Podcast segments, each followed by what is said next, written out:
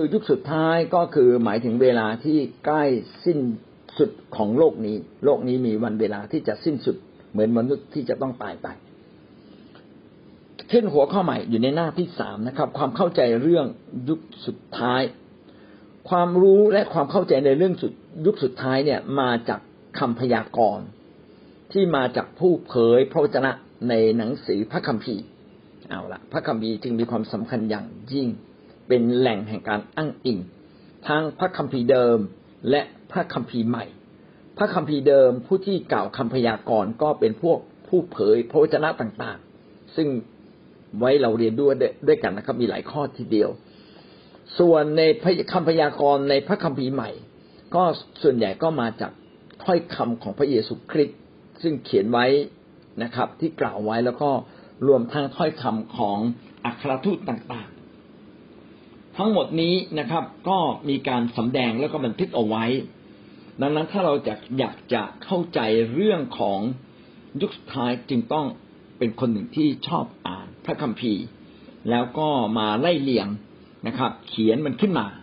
ผมก็อยากเห็นมีคนที่รักในพระวจนะเขียนขึ้นมานะค่อยๆไล่เลียงนะเก็บสะสม หนังสือที่มีคุณค่า ผมอยากบอกว่าทุกวันนี้แม้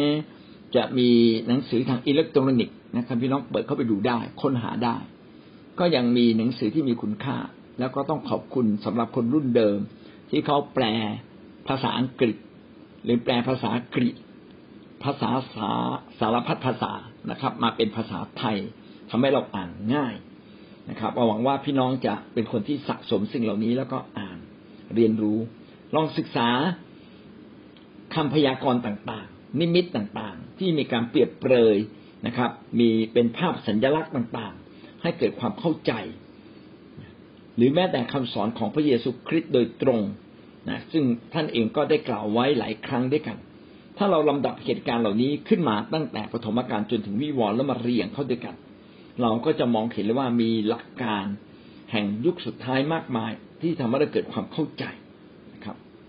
อันดับแรกสุดเลยก็ต้องมาเข้าใจความหมายของคำว่ายุคสุดท้าย ซึ่งเราได้พูดไปแล้วนะครับ และต่อมาเราก็จะได้เข้าใจว่าอ๋อลำดับเหตุการณ์ต่างๆ ที่จะเกิดยุคสุดท้ายเนี่ยมีอะไรบ้างในลักษณะเหตุการณ์จะเป็นลักษณะอย่างไร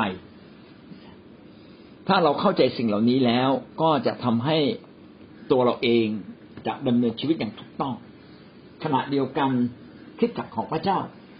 ก็จะได้ทำในสิ่งที่มีคุณค่า เพราะว่าเวลาของมนุษย์ก็มีน้อยคิดจักเวลาก็น้อย เราก็จะได้ทำในสิ่งที่มีผลนับได้ในสวรรค์ ซึ่งก็คือความรอดนั่นเองนะครับ คิดจักเป็นตัวแทนคนของพระเจ้าในโลกนี้และก็เป็นเครื่องมือของพระองค์ด้วย ดังนั้นคิดจักจึงต้องมีคนที่มีบุคคลบางคนที่ใส่ใจในเรื่องนี้จริง ๆ ที่จะเรียนรู้และเข้าใจ ผมก็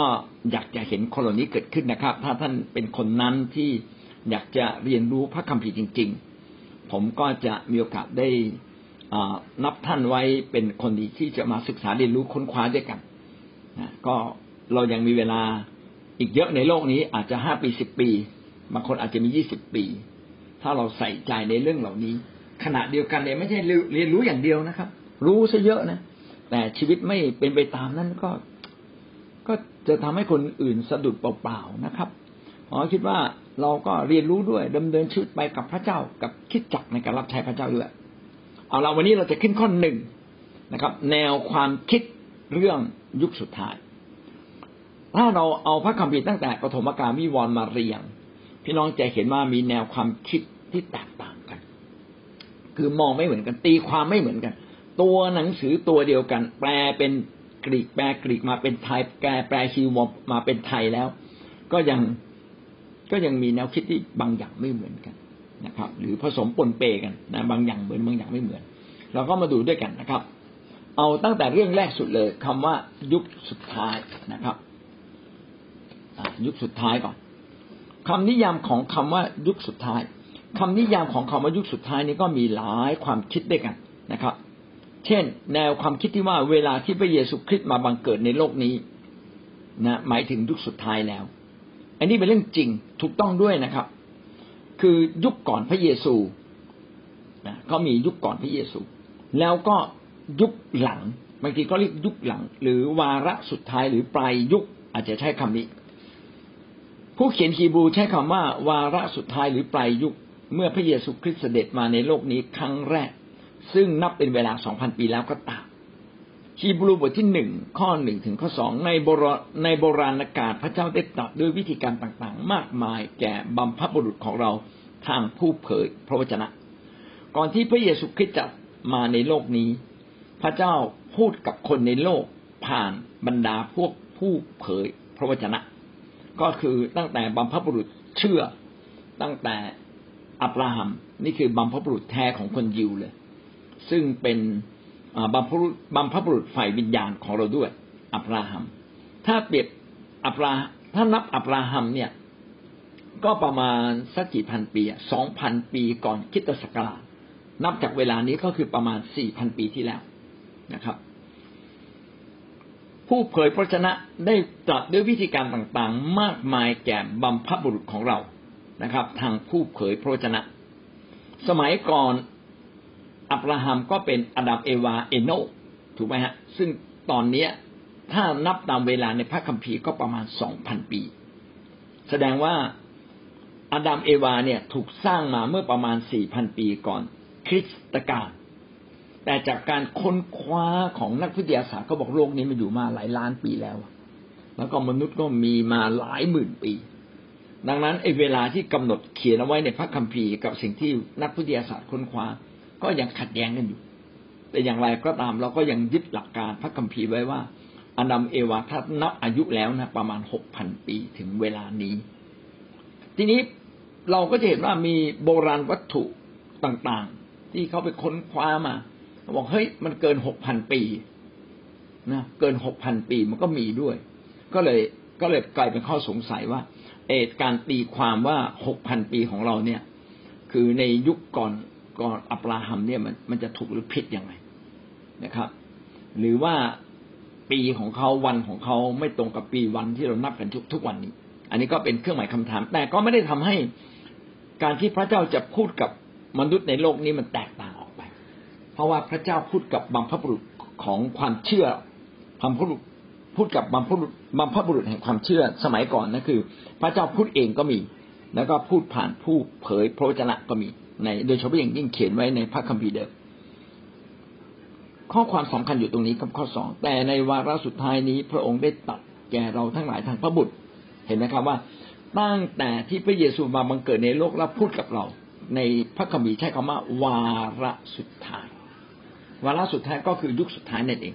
ผู้ซึ่งพระองค์ได้ทรงตั้งให้เป็นผู้รับสรรพสิ่งทั้งปวงเป็นมรดก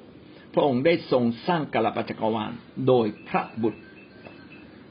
พระคัมภีร์ได้เขียนว่าพระเยซูเนี่ยเป็นตัวแทนของพระเยโฮวาหรือพระเจ้าพระบิดานั่นเอง ผู้ซึ่งพระองค์ได้สร้างได้ทรงตั้งให้เป็นผู้รับสรรพสิ่งทั้งปวงเป็นมรดก ทุกสิ่งที่กระทำทั้งสิ้นทั้งปวงนั้น ตกอยู่ในอำนาจของพระเยซูหมด รับเป็นมรดกคือตกเป็นอำนาจของพระเยซู และพระองค์นั้นมีส่วนร่วมในการสร้างจักรวาลด้วยนะครับ นะสร้างโดยพระบุตร เรื่องของพระบิดาบนสวรรค์พระบุตรและพระวิญญาณบริสุทธิ์ก็เป็นเรื่องของตรีเอกานุภาพ ซึ่งเราได้เรียนมาบ้างแล้ว ผมอยากจะกล่าวสั้นๆตรงนี้ว่า พระบิดาบนสวรรค์หรือพระเยโฮวา ก็เป็นเหมือนพระเจ้าที่นั่งอยู่บนบัลลังก์สูงสุด มีอำนาจสูงสุด แต่ท่านเป็นประธานนะครับ ผู้ที่ทำงานให้กับพระเจ้าในฟ้าสวรรค์ แม้พระองค์เองมีความเป็นพระเจ้าก็คือพระคริสต์ พระคริสต์รับบทบาทมาเกิดในโลก เพื่อจะพูดความจริงของพระเจ้า แก่มวลมนุษย์โดยตรง ขณะเดียวกันพระวิญญาณบริสุทธิ์ก็ขับเคลื่อนนะครับ ตั้งแต่ต้นจนจบนะครับ พระเยซูคริสต์มาเกิดในโลกแค่สามสิบกว่าปีแล้วทำราชกิจของพระเจ้าสามปีครึ่ง แล้วก็สิ้นชีวิตไปฟื้นขึ้นมาก็มาอยู่เคียงข้างเบื้องขวาของพระบิดาบนฟ้าสวรรค์ แต่พระวิญญาณบริสุทธิ์เป็นผู้ที่กระทำกิจ ของพระเจ้า ตั้งแต่แรกสร้างโลกตั้งแล้วก็รวมถึงเวลาที่พระพระคริสต์ทรงอยู่ในโลกจนกระทั่งพระคริสต์เสด็จกลับมาอยู่กับพระเจ้าในฟ้าสวรรค์ มานั่งอยู่ที่เบื้องขวาคอยอธิษฐานเพื่อเรา พระวิญญาณบริสุทธิ์ก็ยังทำงานอยู่ในโลกนี้ ดังนั้นเราเราจะเห็นว่าในยุคสุดท้ายเนี่ย พระเจ้าพูดผ่านพระบุตรจริงนะครับ แล้วพระบุตรบอกว่าพระองค์ต้องเสด็จไปก่อน แล้วจะประทานพระวิญญาณให้กับเรา เราจึงเห็นว่าแท้จริงแล้วนะครับ พระเจ้านั้นทรงร่วมมือกัน ทั้งสามพระภาคพระบิดาสั่งงาน พระเยซูลงมาเกิดในโลก พระวิญญาณบริสุทธิ์คงทำงานทุกสิ่งนะครับ ที่ยังไม่สำเร็จและที่จะต้องสำเร็จต่อไป พระวิญญาณบริสุทธิ์ก็ทรงกระทำผ่านผ่านชีวิตของผู้เชื่อทุกคน และทั้งหมดนี้เรียกว่าวาระสุดท้าย วาระสุดท้ายก็คือวาระตั้งแต่พระเยซูคริสต์มาบังเกิดนั่นเองนะครับฮีบูบทที่เก้าข้อยี่สิบหกเพราะถ้าเป็นเช่นนั้นพระองค์คงต้องทรงทนทุกข์ทรมานหลายครั้งนับตั้งแต่สร้างโลกมาแต่ความจริง พระองค์ทรงปรากฏเพียงครั้งเดียวเท่านั้นในปลายยุค เพื่อกำจัดบาปให้หมดสิ้นไป โดยการถวายพระองค์เองเป็นเครื่องบูชา พระองค์ได้ลงมา และก็ถวายลงมาในโลก และถวายร่างกายของพระองค์เองเป็นเครื่องบูชาคือยอมตายที่กังเขนโดยไม่ปริปากเป็นเหมือนแกะที่ถูกนำไปฆ่า แกะนี่ถูกฆ่าพาไปฆ่านี่ มันนิ่งเลยมันไม่รู้เรื่องมัน มันไม่ร้องนะครับ มันไว้วางใจผู้เลี้ยงอย่างยิ่งนะพระเยซูก็เช่นเดียวกันไปตายที่กังเขนเป็นเครื่องบูชานะครับ เป็นเครื่องบูชาที่ ไม่ปิดปากนะครับ และก็ยอมรับความผิดบาปของมนุษย์มาเป็นความบาปของพระองค์เอง แล้วพระคัมภีร์เขียนว่าในปลายยุคพระองค์ทรงปรากฏครั้งเดียวในปลายยุค และก็ทำราชกิจของพระองค์จงจนสำเร็จ ปลายยุคก็คือยุคสุดท้ายเป็นคำเดียวกัน แสดงว่าในพระคัมภีร์ใหม่ได้พยายามชี้ให้เขียนว่าคำว่ายุคสุดท้ายเนี่ยเริ่มตั้งแต่ไหนล่ะ เริ่มตั้งแต่พระเยซูคริสต์ลงมาเกิดในโลกนี้นะครับ นี่คือแนวคิดหนึ่ง นะครับ อีกแนวคิดหนึ่งบอกว่ายุคสุดท้ายเริ่มที่พระเยซูเสด็จไปฟ้าสวรรค์และประทานพระวิญญาณของพระองค์ลงมา บางคนก็บอกว่าตอนที่พระเยซูเนี่ยมาเกิดในโลกรู้สึกว่ายังไม่เป็นพระเอกพอนะตอนเป็นพระเอกคือตอนที่ฟื้นจากความตาย ก็เลยขอนับยุคสุดท้าย ตอนที่พระเยซูฟื้นขึ้นจากความตายได้ไหมแล้วก็โดยเฉพาะอย่างยิ่งตอนที่พระองค์ลอยขึ้นมาสู่ฟ้าสวรรค์ แล้วก็ประทานพระวิญญาณบริสุทธิ์ลงมา เขียนไว้ในกิจการบทที่สองข้อสิบหกถึงข้อยี่สิบเอ็ดแต่เหตุการณ์นี้เกิดขึ้นตามคำซึ่งโยเอลผู้เผยพระวจนะได้กล่าวไว้ว่า พระเจ้าตรัสว่าในวาระสุดท้ายเราจะเทฤทธิเดชแห่งพระวิญญาณของเรา โปรดประทานแก่มนุษย์ทั้งปวง บุตราบุตรีของท่านทั้งหลายจะกล่าวคำพยากรณ์คนหนุ่มของท่านจะเข็นนิมิต และคนแก่จะฝันเห็น ในคราวนั้นเราจะเทฤทธิเดชแห่งพระวิญญาณของเราบนทา บนธาตุทาสีของเรา และคนเหล่านั้นจะกล่าวคำพยากรณ์ เราจะสำแดงการอัศจรรย์ในอากาศเบื้องบน และนิมิตที่แผ่นดินเบื้องล่าง เป็นเลือดไฟและไอควันดวงอาทิตย์จะมืดไปดวงจันทร์จะกลับกลายเป็นเลือดก่อนถึงวันใหญ่นั้น คือวันยิ่งใหญ่ของพระเจ้า และจะเป็นเช่นนี้คือทุกคนที่ออกพระนามขององค์ พระผู้เป็นเจ้าจะรอด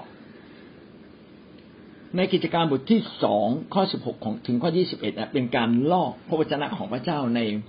พระธรรมโยเอลบทที่สองนะครับ พระธรรมโยเอลบทที่สองก็พูดทำนองเดียวกันแบบนี้ แสดงว่าพระคัมภีร์เดิมกับพระคัมภีร์ใหม่เนี่ยมาจากแหล่งเดียวกันคือมาจากพระเจ้านะครับ ไม่ใช่มนุษย์ใครคนใดคนหนึ่งจะเขียนตามใจชอบขึ้นมา ไม่ได้เป็นอย่างนั้นนะครับ แต่ทั้งหมดเนี่ยโยงใยเป็นเรื่องเดียวกัน โยงใยเป็นเรื่องเดียวกันนะครับ เป็นอันหนึ่งอันเดียวกัน ในโยเอลบทที่สองข้อยี่สิบแปดนะครับ จนถึงข้อสามสิบสองจบบทที่สองของเขานะครับ ก็พูดเหมือนกันเป๊ะเลยนะครับ ผมไม่ต้องอ่านนะฮะในโยเอลบทที่สองยี่แปดถึงสามสิบสองแต่ข้อความเป็นอย่างนั้นจริง ๆ ได้พูดคำที่สำคัญก็คือคำว่าวาระสุดท้ายเอแล้ววาระสุดท้ายคืออะไรอ๋อวาระสุดท้ายคือวาระที่ จะมีการเทพระวิญญาณบริสุทธิ์ ใช้คำว่าเทพระวิญญาณบริสุทธิ์ เวลาเราจะเห็นฝนตกมันตกนิดเดียวใช่ป่ะแต่ถ้าเทฝนลงมามันคำว่าโอ้โหตกแบบบ้าระห่ำเลยคมคมคมคมคมเลยนะครับกำลังบอกเราว่าการที่พระวิญญาณบริสุทธิ์เนี่ยมาเสด็จลงมาเหนือมนุษย์อย่างเต็มขนาดนะคำว่าเทในที่นี้ก็ว่า พระวิญญาณบริสุทธิ์ของพระเจ้าจะลงมาอยู่เหนือมนุษย์เราอย่างเต็มขนาด เวลาที่พระวิญญาณบริสุทธิ์ลงมาอยู่เหนือเราอย่างเต็มขนาดคนเนี่ยก็จะเปลี่ยนไป คนหนุ่มจะเห็นนิมิตคนแก่จะฝันเห็น เราจะมีตาฝ่ายวิญญาณที่เห็นการสำแดงของพระเจ้า เราจะได้ยินเสียงของพระเจ้านะครับ ในคราวนั้นเราจะเทพระวิญญาณบนทาสี บนธาตุทาสีและคนเหล่านั้นจะกล่าวคำพยากรณ์ปกติพระวิญญาณบริสุทธิ์ของพระเจ้าเนี่ยจะไม่มาเยี่ยมเยียน คนทุกๆคนจะเยี่ยมเยียนเฉพาะคนบางคนที่พระเจ้าได้ทรงกำหนดไว้เช่น มาเยี่ยมนางฮากา มาเยี่ยมโยเซฟนะครับ มาเยี่ยมอับราฮัม มาเยี่ยมโลดเนี่ยพระเจ้าจะมาเยี่ยมคนบางคน และคนบางคนที่พระเจ้าเยี่ยมเป็นประจำก็จะกลายเป็นผู้เผย พระวจนะสามารถที่จะรู้ว่าพระเจ้ามีความปรารถนาอะไรในในโลกนี้เวลานี้ ก็จะสำแดงกับผู้เผยพระวจนะ ผู้เผยพระวจนะก็จะเอาถ้อยคำของพระเจ้าเนี่ยมาพูด เขาไม่ได้พูดเองนะไม่ได้อยู่ดีๆมั่วพูดเรื่องนู้นเรื่องนี้อยากจะสาบแช่งใครก็แช่งเปล่าเลย แม้เขามีฤทธิ์เดชแต่เวลาเขาจะเผยถ้อยคำของพระเจ้า จะพูดถ้อยคำของพระเจ้า เขาจะพูดคำว่าพระเจ้าตรัสว่า คือพระเจ้าให้เขาได้เห็นจริง ๆ ได้ยินจริง ๆ จึงบอกว่าพระเจ้าตรัสว่า คือได้ยินคำของพระเจ้า จึงเอาคำของพระเจ้ามาอ้างอิงเอาละผมอธิบายตรงนี้นิดนึงเพราะฉะนั้นหลายครั้งเนี่ยในการเผยพระวจนะของพี่น้องในโบสถ์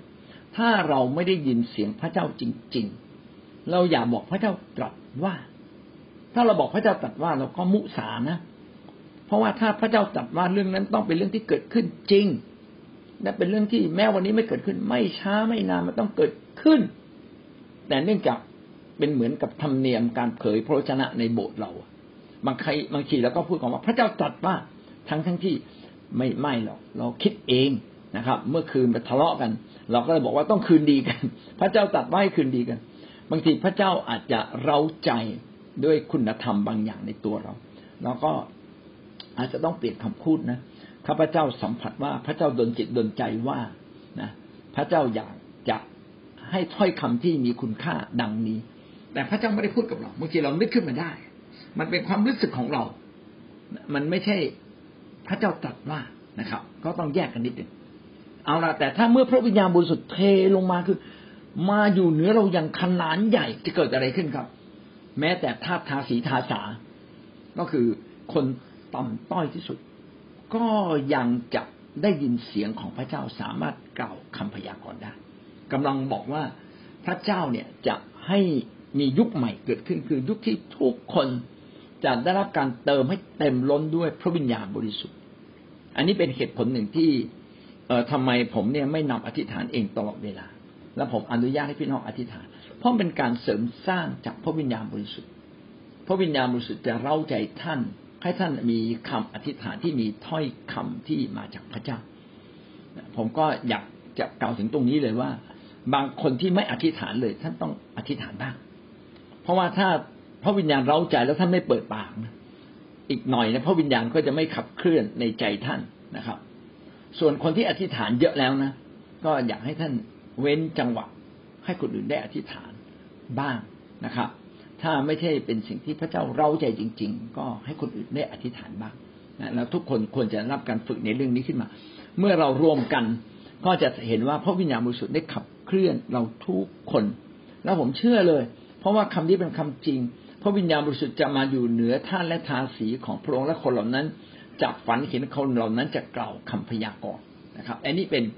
ช่วงเวลาของคิดจักสมัยแรกเป็นคำพยากรณ์ที่เกิดขึ้นแล้ว และก็ยังจะเกิดขึ้นอีกในยุคของเราด้วย ส่วนข้อสิบเก้ายี่สิบยี่บเอ็ดนะครับ เอ๊จะเป็นเวลาของยุคสุดท้ายอย่างไรหรือมันเกี่ยวเนื่องกับการเทของพระวิญญาณบริสุทธิ์ไหมน่าคิดมากเลยนะครับ ข้อสิบเก้ากล่าวว่า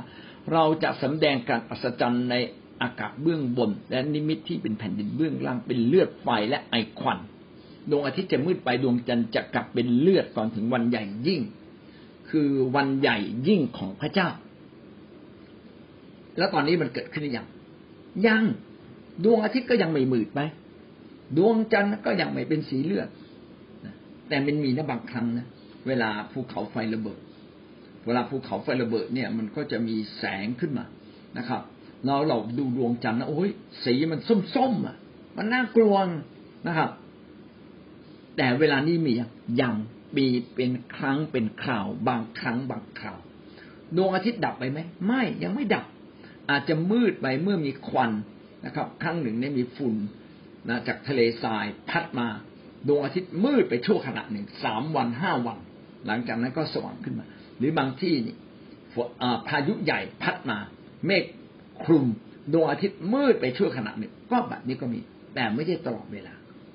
ก่อนถึงวันใหญ่นั้นคือวันใหญ่ยิ่งของพระเจ้า แม้พระคัมภีร์จะเขียนต่อกัน ก็มิได้หมายความว่ามันจะเกิดขึ้นในเวลาเดียวกัน ตั้งแต่ข้อสิบเก้ายี่สิบนั้นยังไม่ได้เกิดขึ้นจริง ๆ แต่ถ้าเรามีโอกาสไปอ่านถ้อยคำอื่น ๆ ในพระธรรม มัทธิวยี่สี่ยี่ห้านะครับ ลูกายี่บเอ็ดใช่ไหมมาระโกสิบสามหรือไปอ่านในหนึ่งสองเทสโลนิกาหรือวิวรณ์เราก็จะเห็นว่ามีเวลาที่ดวงอาทิตย์จะมืดไปจริง ๆ ดวงจันทร์จะกลายเป็นสีเลือดมีจริง ๆ เพราะพระคัมภีร์เขียนไว้เพียงแต่เราไม่รู้ว่า ไอ้ที่เขียนต่อกันน่ะ มันจะเกิดขึ้นต่อกันไหมเอาละเราพอจะรู้ว่ามันคงไม่ต่อกัน แล้วมันจะเกิดขึ้นเมื่อไหร่ไม่รู้ ดังนั้นในคำพยากรณ์แม้บางทีเนี่ยเป็นเป็นข้อเดียวกัน ก็ไม่ได้หมายความว่ามันจะต้องเกิดขึ้นติดกันนะครับ มีช่วงเวลาที่จะห่างกัน ตั้งแต่วันที่พระวิญญาณบริสุทธิ์ลงมาสวมทับสาวกของพระองค์ในคิดจักสมัยแรกถึงวันนี้ก็สองพันปีแล้วนะสองพันปีแล้วแต่ไอการ สำแดงการอัศจรรย์ในฟ้าเบื้องบน มันยังไม่ได้เกิดขึ้นชัดๆเลยนะครับ เป็นเลือดไฟและไอควันยังไม่ได้เกิดขึ้นชัดๆ แต่เราได้เรียนรู้แล้วว่านี่เป็นอาการ เป็นสัญญาณอย่างหนึ่งของยุคสุดท้ายที่จะเกิดขึ้นอย่างแน่นอน และจะมีมากขึ้นมากขึ้น เวลานั้นผู้คนที่อยู่ในภาวะนี้ก็คงอยู่ในความกลัว ก็นึกถึงสงครามในพม่าในเยเมน หรือแม้แต่ใน ยูเครนเองนะถ้าเราโดนระเบิดถลม่มถลม่มถล่มทุกวันนี้คงจะอยู่ในความหวาดกลัวมากทีเดียว แต่พระคัมภีร์เขียนไว้ในข้อที่สิบเอ็ดซึ่งเป็นข้อที่เรายึดไว้เสมอนะครับ และจะเป็นเช่นนี้คือทุกคนที่ออกพระนามขององค์ พระผู้เป็นเจ้าจะรอด เขียนไว้ชัดเลยนะครับ แม้ยุคสุดท้ายจะเริ่มที่พระวิญญาณบริสุทธิ์เทลงมา แต่ผู้ที่ออกพระนามของพระเจ้า ในยามวิกฤตจะรอด ก็คือการยกพระเจ้าขึ้นสูง การถวายบูชาพระเจ้าที่ใด ยกพระเจ้าขึ้นสูงขึ้นที่ใดออกพระนามของพระเจ้าอย่างถวายเกียรติขึ้นที่ใด ที่นั่นก็จะมีความรอดเกิดขึ้นนะครับ ก็หวังว่าก่อนที่เราจะต้องจากโลกนี้ทุกคนจะได้กลับมาหาพระเจ้า และคนที่จะกลับมาได้ง่ายที่สุดก็คือคนที่เป็นนักอธิษฐาน ถ้าเราไม่ใช่นักอธิษฐาน ไม่ใช่เป็นคนที่ใกล้ชิดพระเจ้ามาก ถึงเวลานั้นนะครับ อาจจะไปร้องโวยวายแต่เรื่องอื่น แล้วเราลืมนึกถึงคำของพระเจ้าในคำนี้ก็ได้ และเราอาจจะไม่รอดงั้นสรุปตรงนี้นะครับผมอาจจะอธิบายเรื่องอื่นเกิดออกไปบ้าง แต่เนื้อหาสำคัญก็คือยุคสุดท้ายนี่มีสองความหมายแล้วนะ แนวคิดที่หนึ่งก็คือแนวคิดที่พระเยซูมาบังเกิดในโลกนี้ แนวคิดที่สองเขานับที่เมื่อพระวิญญาณบริสุทธิ์ได้มาสวมทับอย่างขนาดใหญ่ ก็คือในวันเพนเทคสเตในสาวกร้อยี่สิบคนของคิดจักสมัยแรก แนวคิดต่อไปนะครับ แนวคิดต่อไปเขาบอกว่า ยุคสุดท้ายคือยุคของคริสตจักรสมัยแรก แล้วคิดจักสมัยแรกมันเกิดขึ้นเมื่อไหร่อะ คิดจากสมัยแรกก็เกิดขึ้นเมื่อพระเยซูคริสต์นั้นเสด็จไปสวรรค์แล้วนะครับกิจเกิดขึ้นเสด็จไปสวรรค์แล้วก็เกิดมี มีการรวมตัวกันของผู้เชื่อ การรวมตัวกันของผู้เชื่อก็คือคริสตจักรนะครับ ยอนได้เขียนไว้ในหนังสือวิวรณ์มีการบันทึกนิมิตที่พระเจ้าให้เขียนเกี่ยวกับยุคสุดท้าย และใช้คำว่าวาระสุดท้ายเขียนไว้ดังนี้นะครับหนึ่งยอห์นบทที่สองข้อสิบแปดลูกทั้งหลายเอ๋ยบัดนี้เป็นวาระสุดท้ายแล้ว และตามที่ท่านทั้งหลายได้ยินได้ฟังมาว่า ปฏิปักษ์ของพระคริสต์จะมีมา บัดนี้ปฏิปักษ์ของพระคริสต์ก็มีมามากแล้ว ฉะนั้นเราจึงรู้ว่าบัดนี้เป็นวาระสุดท้ายแล้ว ในที่นี้ได้พูดถึงคำว่าปฏิปักษ์พระคริสต์อยากอธิบายคำนี้นะครับ ปฏิปักษ์พระคริสต์ก็คือคนที่ดำเนินตรงกันข้ามกับพระเยซูคริสต์คือต่อต้าน พวกที่ต่อต้านพระเยซูคริสต์เอาละมีอะไรบ้างที่ต่อต้านพระเยซูคริสต์นะผมขออนุญาตพูดในที่นี้นะครับ ก็คือคนที่ไม่เชื่อพระเยซูคริสต์ไม่ว่าคุณจะเชื่อแบบไหนก็ตาม แล้วคุณไม่เชื่อพระเยซูคริสต์คุณเป็นปฏิปักษ์แหละก็คือไม่เชื่อการทรงไถ่ของพระคริสต์ที่มายกโทษความบาปผิดให้กับมวลมนุษยชาติ แล้วก็ไม่เชื่อว่าพระคริสต์นั้นทรงเป็นพระเจ้า ตั้งตัวขึ้นมาต่อสู้เป็นปฏิปักษ์เป็นศัตรูนะก็อย่าเอ่ยดีกว่านะเพราะว่า เดี๋ยวมันจะไม่ดีนะครับ เอาเป็นว่าพี่น้องก็ไปเรียนรู้ต่างหากกันละกันปฏิปักษ์ก็คือตรงกันข้ามกับพระคริสต์ก็คือลัทธิต่างๆลัทธิสอนผิด การสอนผิดๆคือ อาจจะใช้พระคัมภีร์แต่สอนผิด นี่ก็เป็นปฏิปักษ์แต่เป็นยังเป็นปฏิปักษ์ที่ไม่รุนแรงและแต่พวกลัทธิสอนผิดชัดๆเช่นพระเยซูคริสต์มาแล้ว สอนว่าพระเยซูคริสต์ไม่ใช่พระเจ้านะครับ สอนว่าต้องรอดโดยพระเจ้าเท่านั้นไม่ได้รอดโดยพระเยซูคริสต์ อันนี้ผิดหมดเลยนะครับ เมื่อมีการสอนผิดเป็นปฏิปักษ์ต่อพระคริสต์ในที่นี้จะบอกว่า นั่นแหละแสดงว่าเป็นวาระสุดท้ายแล้วทำไมถึงบอกเป็นวาระสุดท้าย เพราะว่า พระคริสต์เนี่ย ได้ถูกกำหนดไว้ว่าจะมาในแผ่นดินโลกเพื่อปลดปล่อยมนุษย์ออกจากความบาปและความตาย มายกโทษมนุษย์นะครับ เป็นแบบเดียวกับในพระคัมภีร์เดิม ที่บอกว่าการยกโทษบาปด้วยการถวายบูชาจากพระเจ้า เมื่อพระเจ้าโปรดปรานเราก็หมดบาปนะครับ ผู้ที่พระเจ้าไม่ถือโทษก็เป็นสุข อันเดียวกันเลย เพราะว่าพระเจ้ามารับโทษบาปแทนเรา การที่พระเจ้ามารับโทษบาปแทนเราให้เห็นชัดๆไม่ใช่เพียงแค่ถ้อยคำในพระวจนะนะครับ ก็คือพระเยซูคริสต์พระเยซูคริสต์จึงแสดงบทบาทยิ่งใหญ่ ถามว่าในโลกนี้ทั้งโลกที่สิ่งที่ยิ่งใหญ่ที่สุดนะครับ ก็คือสร้างโลก อันต่อมาก็คือการที่พระคริสต์เนี่ยปลดปล่อยคนออกจากบาปและความตายนั่นแหะคือสิ่งที่ยิ่งใหญ่ที่สุด เมื่อสิ่งที่ยิ่งใหญ่ที่สุดนะครับ ได้ปรากฏแล้วก็เริ่มมีการต่อต้านเขาบอกว่าตอนที่มีการต่อต้านนี่แหละแสดงว่ายุคสุดท้ายมาถึงแล้ว เพราะว่าในยอห์นได้พูดว่าวาระสุดท้ายแล้ว ยุคสุดท้ายแล้วก็ยังมีวาระสุดท้าย คือยุคสุดท้ายนี่มันยาวนะนับเวลานี้สองพันปียังไม่รู้ต่อไปอีกกี่ปี หรืออาจจะไม่กี่วันก็ได้ แต่เรารู้ว่าในยุคสุดท้ายก่อนที่พระเยซูคริสต์เสด็จมา จะมีกรียุคสามปีครึ่งและในกรียุคเนี่ยจะมีการล่อลวงของซาตานมีการต่อสู้ของซาตานอย่างขนาดใหญ่นะครับ และสิ่งที่จะล่อลวงมนุษย์มากที่สุด ไม่ใช่ความทุกข์ยากลำบากนะท่านทราบไหม ความทุกข์ยากลำบากยังทำให้เราสู้ได้ ความตายนี้ไม่ใช่น่ากลัว แต่สิ่งที่น่ากลัวก็คือการล่อลวง การล่อลวงการสอนผิดน่ากลัวที่สุดเลย คือเป็นอยู่ แต่ว่าชีวิตฝ่ายพระเจ้ามันหมดไปแล้วเพราะว่าในความเห็นผมส่วนตัวผมคิดว่าโควิดไม่น่ากลัว ยากจนไม่น่ากลัว ทุกทรมานตายไม่น่ากลัว เพราะความกลัวเหล่านั้น ความทุกข์ทรมานเหล่านั้นทำให้เรายืนหยัดมั่นคงในฝ่ายพระเจ้าได้ แต่การล่อลวงทำให้เราล้มลงข้างในครับ ดังนั้นไอ้พวกลัทธิสอนผิดเนี่ยน่ากลัวที่สุด พระคัมภีร์จึงบอกว่าแนวคิดนี้สำคัญเป็นแนวคิดที่ว่า ถ้าหากว่ามีลัทธิสอนผิดเกิดขึ้นทำตัวเป็นปฏิปักษ์พระคริสต์เมื่อไหร่นั่นแหละวาระสุดท้ายก็มาถึงแล้ว แล้วยอนก็บอกว่านี่ไงมันมีแล้วไงมีพวกสอนผิดๆเต็มไปหมดเลย ตอนนั้นก็ยังไม่ถึงร้อยปีด้วยซ้ำไป หลังจากที่พระเยซูได้มาบังเกิดไม่ถึงร้อยปี ก็ก็เริ่มมีลัทธิที่ต่อต้านพระคริสต์แล้ว จริงๆ มีตั้งแต่พระเยซูมาประกาศแล้ว พวกยิวก็ไม่เชื่อใช่ไหมแล้วก็ยังเอาพระเยซูไปฆ่าตายอีก แสดงว่าความสว่างนั้นต่อสู้กับความมืดอยู่ตลอดเวลาแต่สุดท้ายความมืดก็แพ้ความสว่างนะครับก็หวังว่าพี่น้องก็จะแยกแยะแล้วก็ดำเนินชีวิตถูก วิธีการที่เราจะดำเนินชีวิตถูกก็คืออยู่ในคิดจักที่สอนถูกต้องเท่านั้นนะครับดำเนินชีวิตร่วมกับผู้นที่เป็นคนของพระเจ้าจริงๆอะเรามีสามแนวด้วยกัน แนวที่หนึ่งนะครับคำว่ายุคสุดท้ายก็คือพระเยซูคริสต์มาบังเกิดในโลกนี้ แนวที่สองก็คือตอนที่พระเยซูเสด็จไปสวรรค์และก็เทพระวิญญาณบริสุทธิ์ลงมานะครับ ก็คือวันที่ห้าสิบหลังจากที่พระเยซูคริสต์ฟื้นขึ้นจากความตายหรือเรียกว่าเป็นเพนเทคอสเต เพนเทคก็แปลว่าห้าสิบนะครับแนวคิดที่สามก็คือแนวคิดของการดำเนินคริสตจักรนะครับ ว่าตั้งแต่คริสตจักรสมัยแรกเริ่มมีการสอนแบบแบบปฏิปักษ์พระคริสต์หรือสอนเทียมเท็จนะครับ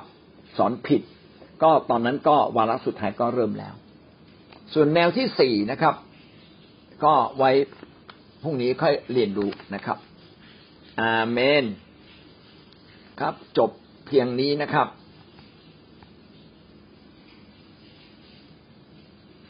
เราพูดถึงหลักข้อเชื่อเกี่ยวกับยุคสุดท้าย แล้วก็พูดถึงพ่อพระคัมภีร์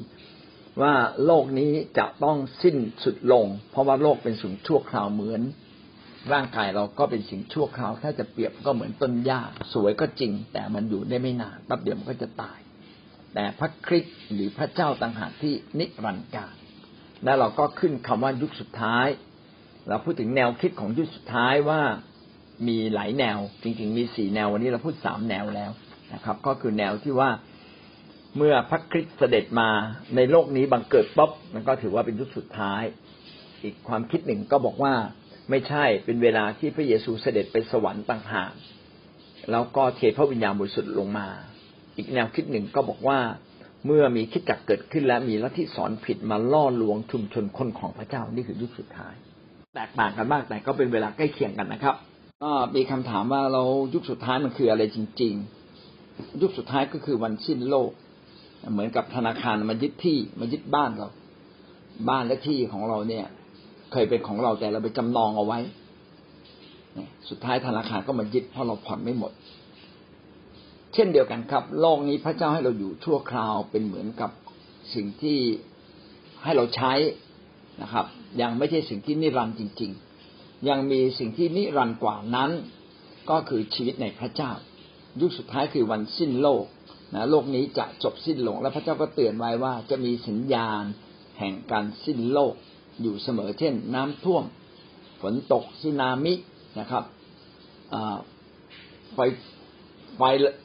ภูเขาไฟระเบิดแผ่นดินไหวโรคภัยไข้เจ็บอันรุนแรงเนี่ยนี่คืออาการของยุคสุดท้ายทั้งสิ้นครับเนะแล้วก็บอกว่าก็ให้เราอยู่ในโลกนี้อย่าประมาทเพราะว่าชีวิตที่เราอยู่ในโลกนี้นั้นไม่นิรันดร์นะมีความเป็นนิรันดร์การคือต้องจากร่างกายนี้แล้วไปอยู่กับพระเจ้าวันสุดท้ายนะครับ แต่ไม่ต้องรีบไปนะฮะรับใช้พระเจ้าให้เต็มที่ถึงเวลามันก็ไปเองครับสิ้นโลกนะคำนี้ก็จะเข้าใจง่าย เต้นคือวันที่เปซูเสด็จไปแล้วพระองค์ก็ทรงให้พระวิญญาณบริสุทธิ์สถิตอยู่กับเราทุกคนในโลก เรามีความรู้สึกว่าอ๋อ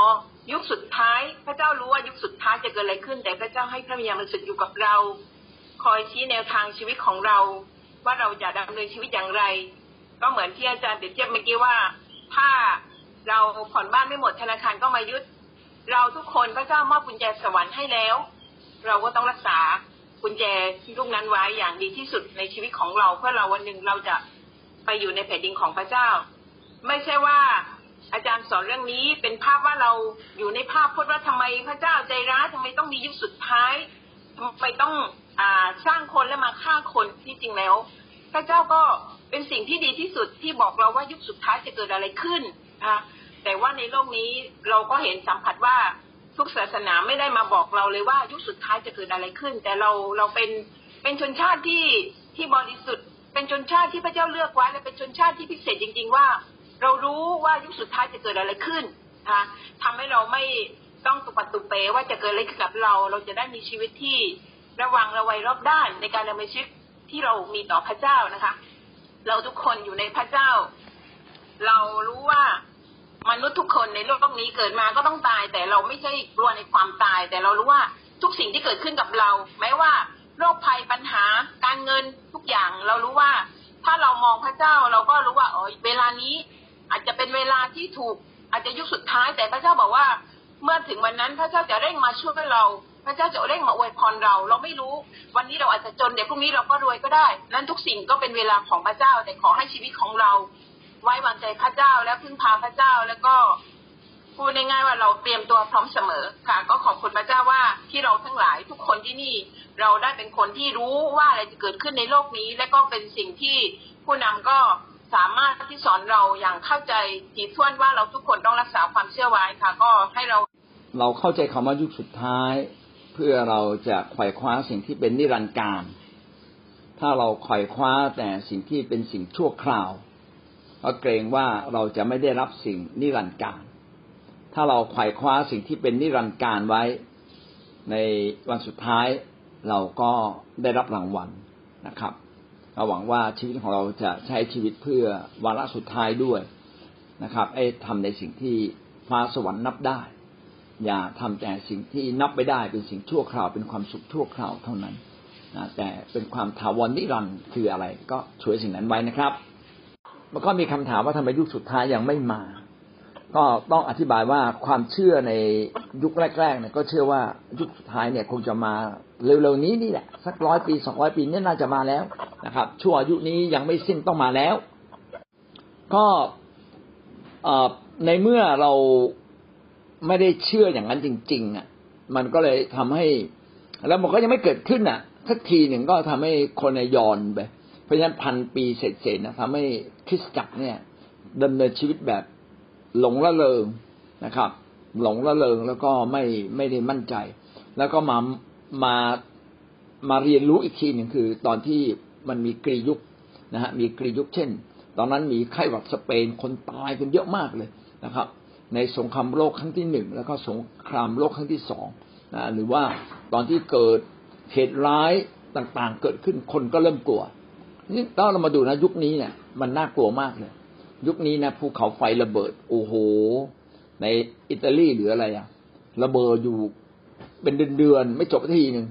หรือบางทีเนี่ยก็สึนามิเกิดขึ้น บางทีก็เกิดสงครามนะครับ เกิดสงครามเกิดโรคร้าย สิ่งเหล่านี้เตือนเลยนะ ว่าเฮ้ยไม่แน่นะ พระเยซูจะเสด็จมาวันไหนก็ไม่รู้อันนี้จึงเป็นเหตุผลที่ว่า บางทีคำว่ายุคสุดท้ายที่ว่าพระเจ้าจะมาเร็วๆนี้ อาจจะเป็นคำเตือนว่าอย่าได้ประมาทพระองค์จะมาเวลาไหนก็ได้ จริง ๆ พระองค์เขียนแล้วจะมา แต่ด้วยความรักเมตตา เห็นแก่ป้าสายนะพระเจ้าก็เลยยังไม่มาเห็นแก่พวกเราพระเจ้าก็ยังไม่มาก็ก็ได้นะครับ ซึ่งเราไม่รู้ แต่เรารู้ว่าพระคัมภีร์เขียนไว้อย่างไร มัน มันก็ต้องเป็นแบบนั้นนะนะครับ ใครจะมาใหญ่กับพระคัมภีร์นี้ไม่ได้นะครับ ก็อย่างน้อยก็เชื่อไว้ก่อนเลยเชื่อตามพระคัมภีร์ไว้ก่อนนะนะ ก็จะทำให้เราดำเนินชีวิตอย่างดีที่สุดนะครับ เราจะเห็นว่าความตายก็ไม่ใช่เรื่องใหญ่เลย เพราะทุกคนต้องจากโลกนี้ไปเพื่อไปเข้าสู่ชีวิตนิรันดร์ถ้าเราไม่จากร่างร่างกายนี้ พี่น้องไปเข้าสู่ชีวิตนิรันดร์ไม่ได้นะ มันเป็นทางผ่านนะความตายจึงไม่ใช่สิ่งที่น่ากลัวนะครับ แต่เราก็ไม่อยากตาย ขอทำให้ดีที่สุดก่อนตายนะครับ สิทธิ์พงเป็นเจ้าของตัวจริงที่แบบจะมาเอาคืนทุกอย่างแต่ว่าเราในฐานะที่พงทรงเลือกไว้อะเราควรจะทํำยังไงล่ะ ก็คือในเชิงดำเนินชีวิตนะคะอาจารย์ก็คือ เราก็ต้องเราก็รู้อะว่าไอ้เนื้อหนังเนี่ยไอ้เงินทองทรัพย์สินหรืออะไรก็แล้วแต่ที่เป็นเป็นความเป็นที่เราจับต้องได้อะแบบแบบเนี้ยแบบที่เราอยู่เนี่ย มันไม่มันต้องถูกคืนให้พระองค์หมดอะ แล้วเราทำยังไงเราก็ต้องหาสิ่งที่ถาวรนิรันดร์มั่นคงที่พงให้มาเรามาในเราอะ ก็คือชีวิตนิรันดร์ชีวิตอมตะตรงนี้ค่ะ ที่เราต้องดูแลปลูกฟักเลี้ยงดูหมายถึงว่า เราต้องยึดมั่นถือมั่นตรงเนี้ยให้ดี ก็ก็จะเป็นในพระคัมภีร์ทั้งหมดเลยที่พระองค์บอกไว้ แล้วดูแล้วมันก็เหมือนกับจะทำไม่ได้ เพราะว่ารายละเอียดมันก็จะเยอะแต่จริง ๆ แล้วมันมีอยู่เรื่องเดียวแหละก็คือยกพระนามพระองค์ไว้ในชีวิตของเรา ก็คือให้พระเจ้าเป็นใหญ่เหมือนที่อาจารย์พูดช่วงแรกๆอะก็มีเลยมานิดหนึ่งว่าพระเจ้าอาจารย์บอกว่าพระเจ้าอะพงรู้ดีรู้ชั่ว แต่ว่าพงไม่ทำชั่วเลยนะคะ ซึ่งจริง ๆ มนุษย์เราอะ มนุษย์เราอะส่วนนี้ส่วนนี้นะคะ ก็คือก็เมื่อเรามารู้จักพระเจ้าเราก็รู้ดีรู้ชั่ว แต่ว่าไอ้ที่เราจะตัดสินใจทำแต่สิ่งดีนั่นน่ะมันจะยาก แต่ว่าจริง ๆ แล้วอะถ้าเรา มองที่พระเจ้าเราจะตัดสินใจทำตามพระเจ้าได้นะคะ ก็คือมองในความไม่จำกัดของพระเจ้ามองในความยิ่งใหญ่เหมือนโควิด เนี้ยส่วนตัวง่าย ๆ ก็บอกพระเจ้าลุงก็ใหญ่กว่าโควิดอยู่แล้วอะลุงดูแลควบคุมทุกอย่าง อะไรเงี้ยนะคะ ก็เกิดจากการที่เราอ่านพระเราตั้งใจนะคะ ต้องตั้งใจแน่วแน่อ่านพระคัมภีร์ทุกวัน แล้วก็อ่านทุกวันอะ อ่านทุกวันแล้วก็สะสมและตั้งใจให้ได้อะไรเงี้ยค่ะนี่ก็คือชีวิตพื้นฐานในการดำเนินชีวิต จริง ๆ มันดูเป็นธรรมดานะคะ แต่ว่ายุคสุดท้ายก็ถ้าพูดถึงในส่วนตัวก็ก็จะคิดถึงว่าในพระองค์อะพระองค์ไม่มีเวลาใช่ไหมคะ คือเป็นนิรันดร์แต่พระองค์อะให้เวลาเรามาในยุคนี้อะก็คือให้โอกาสในการที่เราจะต้องกลับใจนะคะ คือเวลาเกิดขึ้นก็เพื่อพระองค์ให้โอกาสเราในการกลับใจ แล้วก็พาคนอื่นกลับ ใจด้วย แล้วก็ที่ปรุงเทมาในยุคสุดท้ายเทพระวิญญาณคือเหมือน เหมือนเวลาสุดท้ายแล้วปรุงให้เลยคือให้ตอนแรกไม่ค่อยเข้าใจนะคะ ว่าเอ๊ะทำไมพระวิญญาณไม่อยู่ในสมัยก่อนพระองค์มาอยู่สมัยนี้อ๋อพระองค์ให้โอกาสสมัยนี้แบบ เหมือนกับเหมือนกับห้างสรรพสินค้า คือรถสุดท้ายแล้ว เต็มที่เลยทั้งแลกแจกแถมแลกแจกแถมขายได้หมดก็คือพระองค์ปรารถนาให้ทุกคนน่ะ ได้รับความรอดนะคะ รู้สึกมาเหมือนกับห้างสรรพสินค้าห้างใหญ่ลดราคาทั้งห้าง หยิบได้ตามสบายนะครับ ราคาถูกเป็นพิเศษ ยุคสุดท้ายจึงเป็นศาสนาศาสตร์ที่สำคัญนะครับ ถ้าเราไม่ได้คำนึงถึงยุคสุดท้าย เราก็จะดำเนินชีวิตผิดพลาดไปได้หวังว่าชีวิตของเราทุกคนนะครับ จะมีคำว่ายุคสุดท้ายอยู่ในชีวิตของเรา เพื่อจะเราจะดำเนินชีวิตที่ถูกต้องอย่างดีเลิศที่สุดนะครับ